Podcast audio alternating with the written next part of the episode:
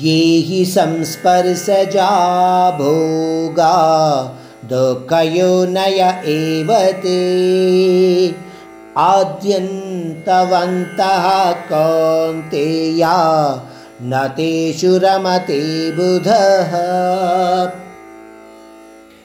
బాహ్య ప్రాపంచిక విషయాలు సుఖదుఖ హేతువులు అని అంతకుముందు శ్లోకాల ద్వారా మనం తెలుసుకోగలిగాం అంటే ఎటువంటి వ్యక్తి అయినా బయట విషయాలలో ఆసక్తి చూపించినప్పుడు వాటి ద్వారా కలిగే ఫలితాలు సుఖదుఖ పూరితమై ఉంటాయి సుమా. అవి శాశ్వత ఆనందాన్ని ఇచ్చేవి కాదు సుమా అన్న విషయాన్ని మనము అంతకుముందు తెలుసుకున్నాము ఈ శ్లోకంలో పరమాత్ముడు సంస్పర్శజాభోగా అన్న పదాలను వాడాడు.